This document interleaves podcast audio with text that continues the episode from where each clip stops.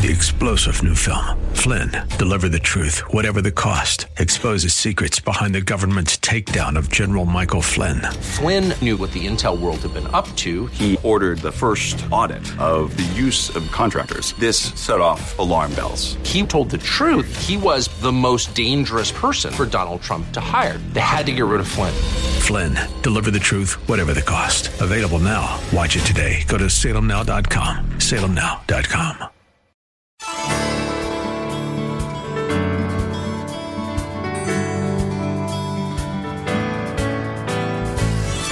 Hello and welcome as we lift up Jesus with Pastor Dudley Rutherford.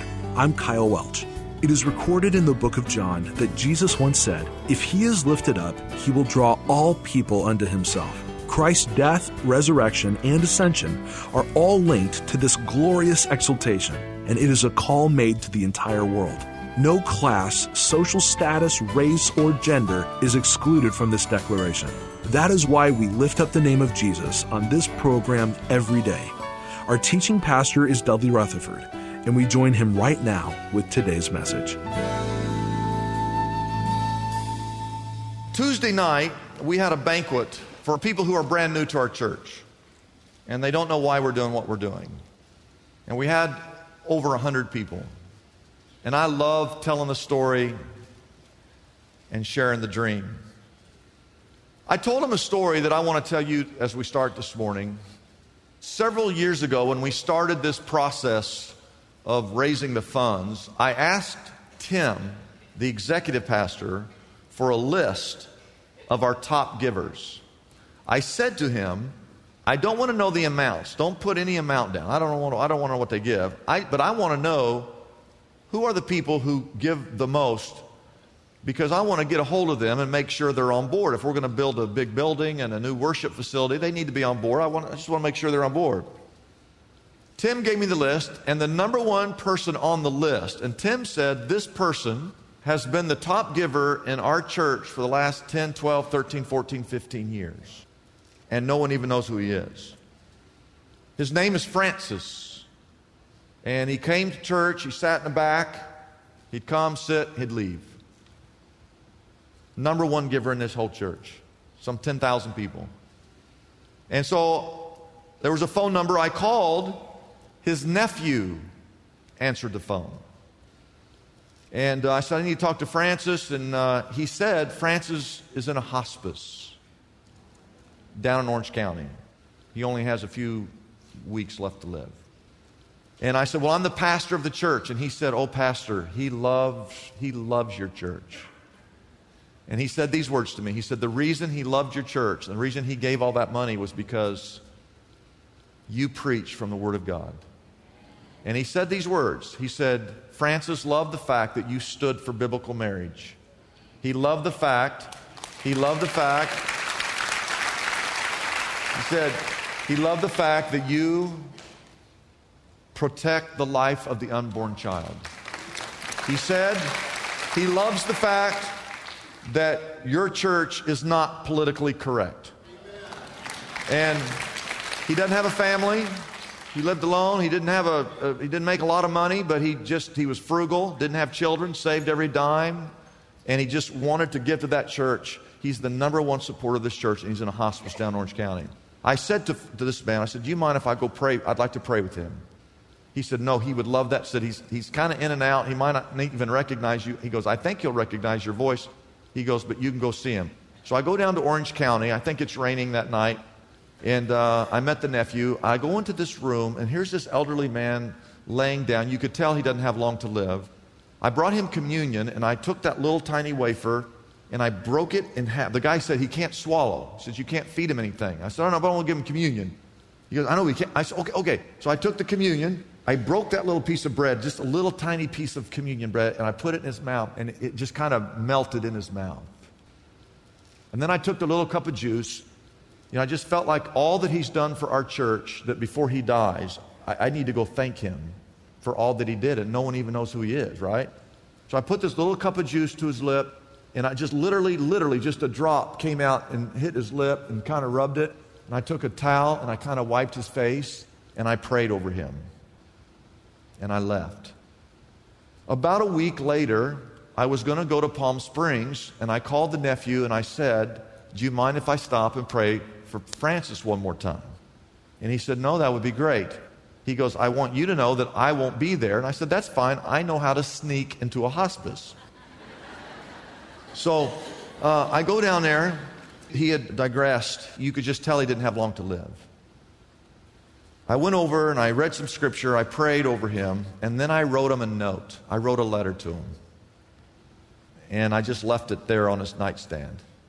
And it said, Dear Francis, I just want you to know, as a pastor, that uh, we love you and we're praying for you. We want to thank you for everything you've ever done for Shepherd Church. My prayer is that you wake up in this life. But if you don't, and you wake up in the next life and you wake up in the arms of Jesus, that's even better. We love you. God bless you. And I signed my name and I left. By the time I got to Palm Springs, I'd received a phone call that Francis had died and the time that I'd left his house by the time I drove to Palm Springs. I was so thankful that I was able to stop by and just thank him and pray for him one more time. Amen? Now, Tuesday night I told that story and I had the number wrong. I did not know this, but the nephew said afterwards that he was the one in charge of the estate and that Francis had made it very clear that after he died that half of his estate, didn't know how much it was, was supposed to go to Shepherd Church towards the new, the new building. I was told this week uh, from the woman who's in charge of, of all that, keeping track of all that, that so far from Francis's estate, he has given, post death, $800,000 towards the new building. $800,000.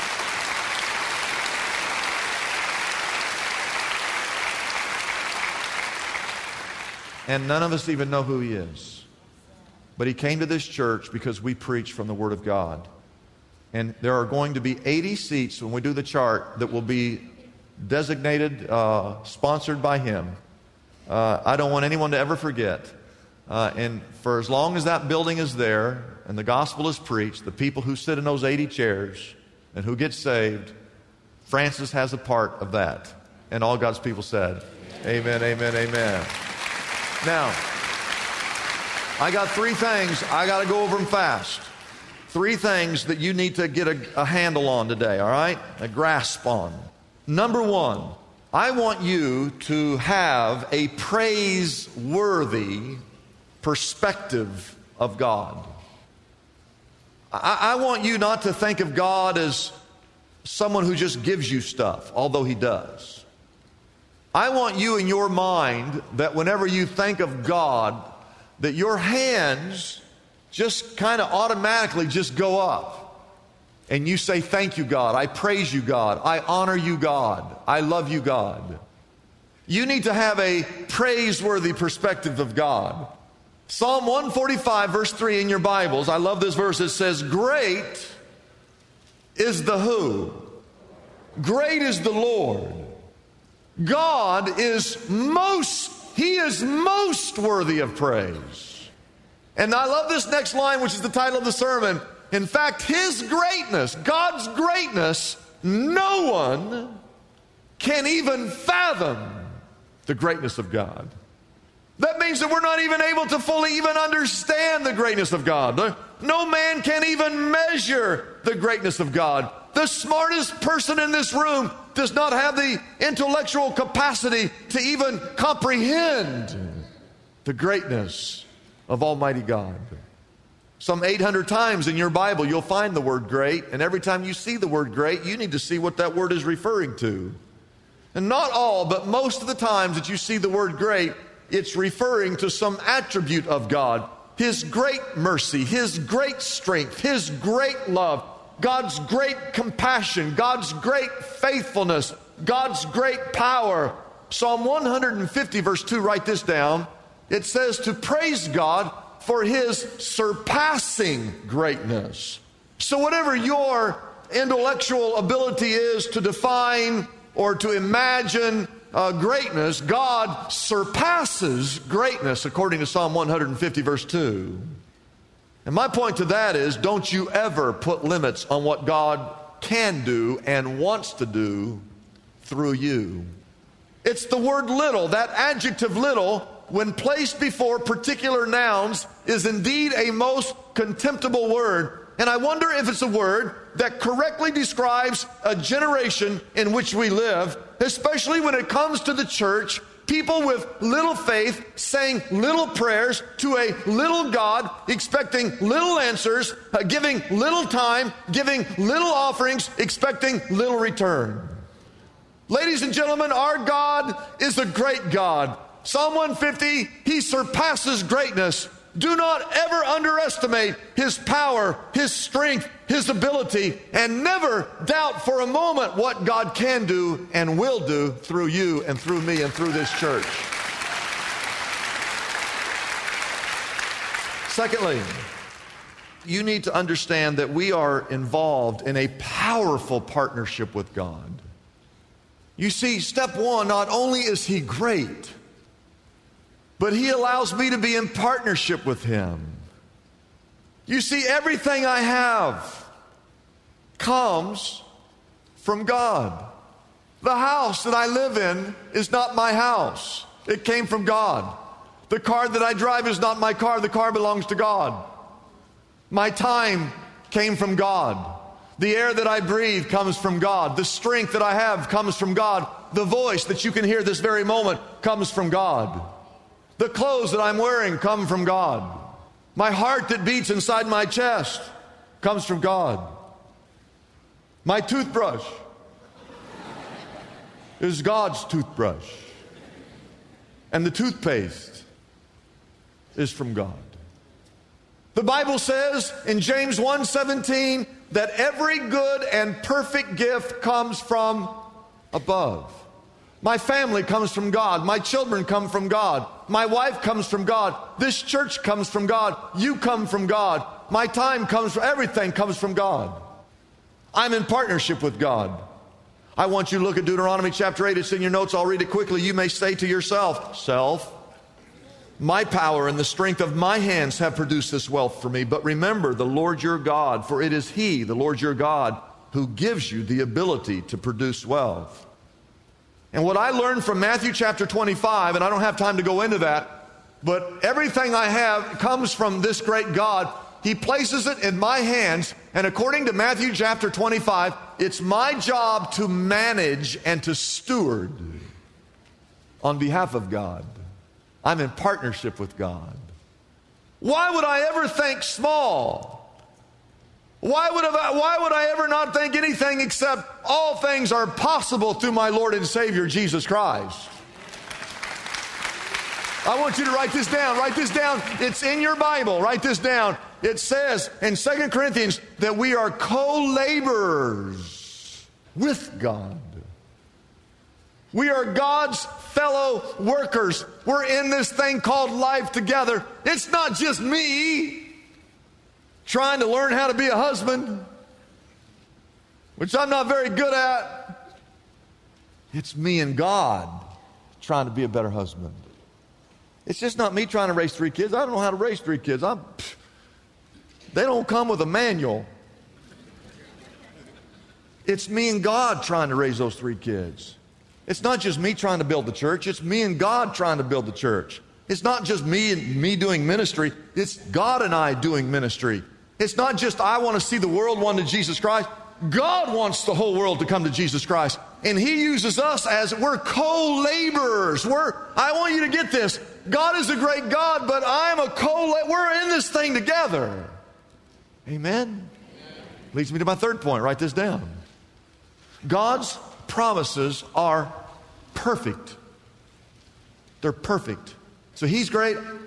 He invites me into this situation all because of Jesus Christ. Praise God. And I read through his word and I see all these promises, promises, promises, and they're all perfect. I want to show you just a few. I just want to read through them. Luke 6, verse 38.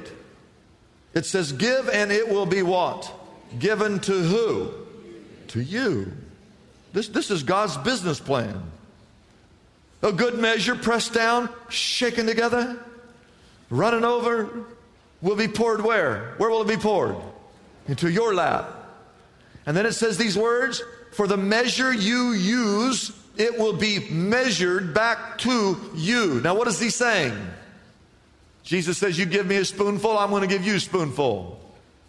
You give me a wheelbarrow full, I'm going to give you a wheelbarrow full. You give me a bathtub full, I'm going to give you a bathtub full. You give me a swimming pool full, I'm going to give you a swimming pool full. There's only one difference. When I give back to you the measure you use, I'm going to use that exact same measure. I'm going to give it back to you. The only difference is this. When I give it back to you, I'm going to stomp on it. I'm going to press it down. I'm going to, I'm, I'm going to fill that whole bathtub. I'm going to shake it, get all the air out of it, let it settle down, put some more in there, jump on it some more, push it down, get all the air out, shaking together. It's going to be running over, and then I'm going to pour that into your lap. Look at that verse one more time. Just want to read it to you. Give, and it will be given to you a good measure, pressed down, pressed down, shaken together, running over, will be poured into your lap. For the measure you use, it will be measured back to you. You cannot outgive God. You cannot do it. Proverbs 3, look at it. Proverbs 3, verse 9 and 10. Honor the Lord with your wealth, with the first fruits. Everybody say first fruits. And that's what we all mess up because we give God, we don't give God the first. We pay all of our bills and whatever's left, oh, here, God, here's a little tip. Biblical giving is where you take everything God gives you, and the first thing you give, you give to God a portion, and you live off the rest. My parents taught me that when I was a little boy. Been doing it my whole life. A dollar, I give God a dime. Ten dollars, I give God a dollar. Hundred dollars, I give God ten dollars. Thousand dollars, I give God a hundred dollars. Ten thousand, I give him a thousand. My parents taught me. I, I don't know anything but that. And this says this honor the Lord with your wealth, with the first fruits of all your crops, not the leftovers. Verse 10 then your barns will be filled what? Overflowing. It's the principle of God. Look at 2 Corinthians chapter 9 verse 6. Just a couple more here. Remember this that whoever sows sparingly, you reap what? Sparingly. And whoever sows generously will reap generously. Each man should give what he has decided in his heart to give, not reluctantly. You should never give anything. Listen to me. Don't give anything if you feel like you have to give it. For God loves what kind of a giver? Cheerful giver. I've been to churches. I've been to churches where the preacher says it's time to take up an offering, and the people know God's word so well, they actually stand and start, they start clapping. I say we're going to take up an offering, and they're, oh man, another offering. I can't believe this is ever going to end. I'm, just, this is ridiculous. God loves a cheerful giver. Malachi 3:10, bring the whole tithe. The tithe is a tenth. That's what that word means. Bring the whole tenth, not the last tenth, the first tenth. Bring it to the storehouse that there may be food in my house. Test me in this. Only place in the Bible God says, test me and see if I will not throw open the floodgates of heaven and pour out so much blessing that you will not even have enough room to contain it all. And so you have three things the greatness of God, and the fact that this great God is in partnership with you, and you have these perfect promises. And there's only one question that remains, and the question is this Do you trust God? Is God trustworthy? And I want you to look at Matthew 6, verse 26 on the screen it says, look at the birds. Does it say bird or bird? Is it plural or singular? Plural. Look at the birds of the air. They do not sow or reap or store away in barns, yet your heavenly Father feeds them. And then he asked this question Are you not much more valuable than a bird? Did you know this very moment that God is feeding trillions and trillions and trillions and trillions and trillions of birds in Africa and in Asia and in Mexico and in Europe and in South America and in Hawaii and in your backyard? And just in case you think God doesn't have anything else to do, this very day, He's also feeding trillions and trillions and trillions of fish and whales and sharks and bluegills and bass and trout and all the streams and the oceans throughout the entire universe. I have a little five gallon tank at my house. I can't keep a goldfish alive for a week. And God is so big, He is so able. Right now, while you're sitting here, God is busy feeding 7.3 billion people on this earth, three meals a day, and some of us four and five meals a day. And if God can feed 7.3 billion people, and He can feed the fish of the sea, and if He can feed the birds of the air, and if He can feed the plants of the field, then trust me, God can take care of you. I'm not worried about that. Go to Malachi 3, the end of your, uh, the Old Testament. Malachi 3, verse 6. It just says, I, the Lord, do not change. How many of you know that God is the same yesterday, today, and forever? He's the same. You and I, we change every day. Every day we change. How many of you are older today than you were yesterday? A little older, a little slower. Change every day. God never changes. He never changes. O descendants of Jacob. And spiritually, just in case you don't know, we are all descendants of Jacob. Because it's from the lineage of Jacob that Jesus came. And if you're in Christ, you belong to that lineage. Verse 7 Ever since the time of your forefathers, you have turned away from my decrees. There's always people who turn away from God.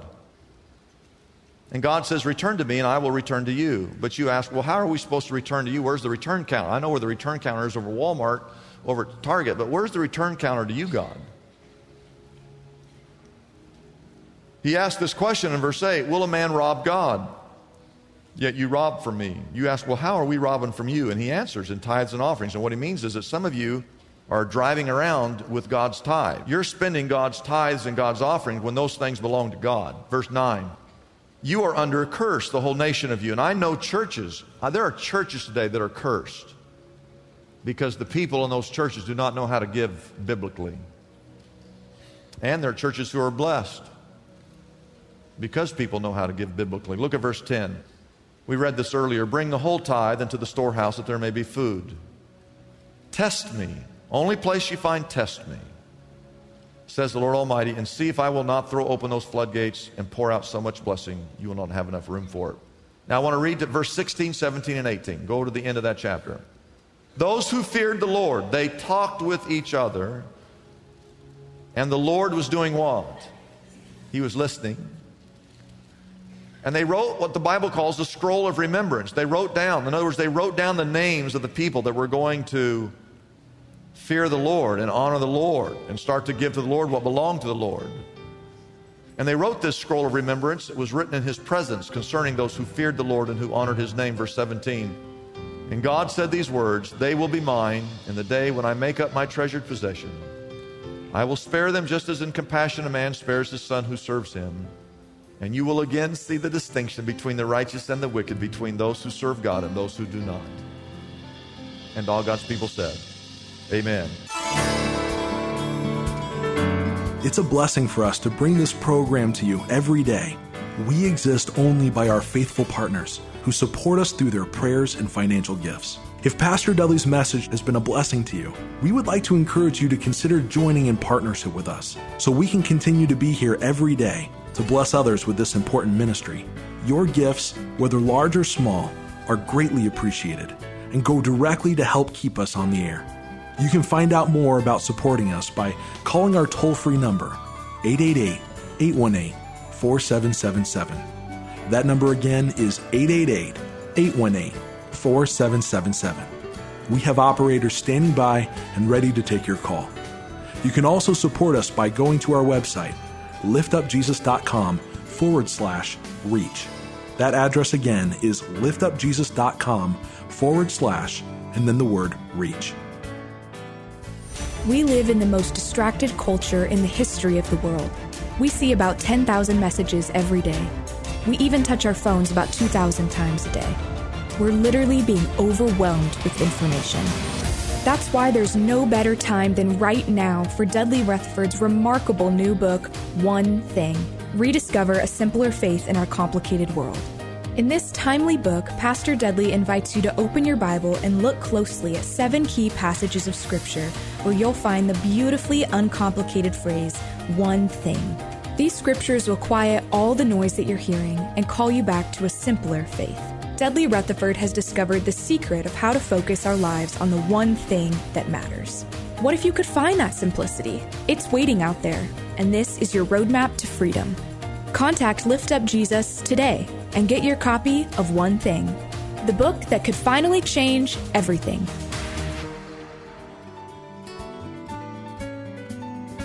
I'm Kyle Welch, inviting you to join us tomorrow at this same time as we again lift up Jesus with Pastor Dudley.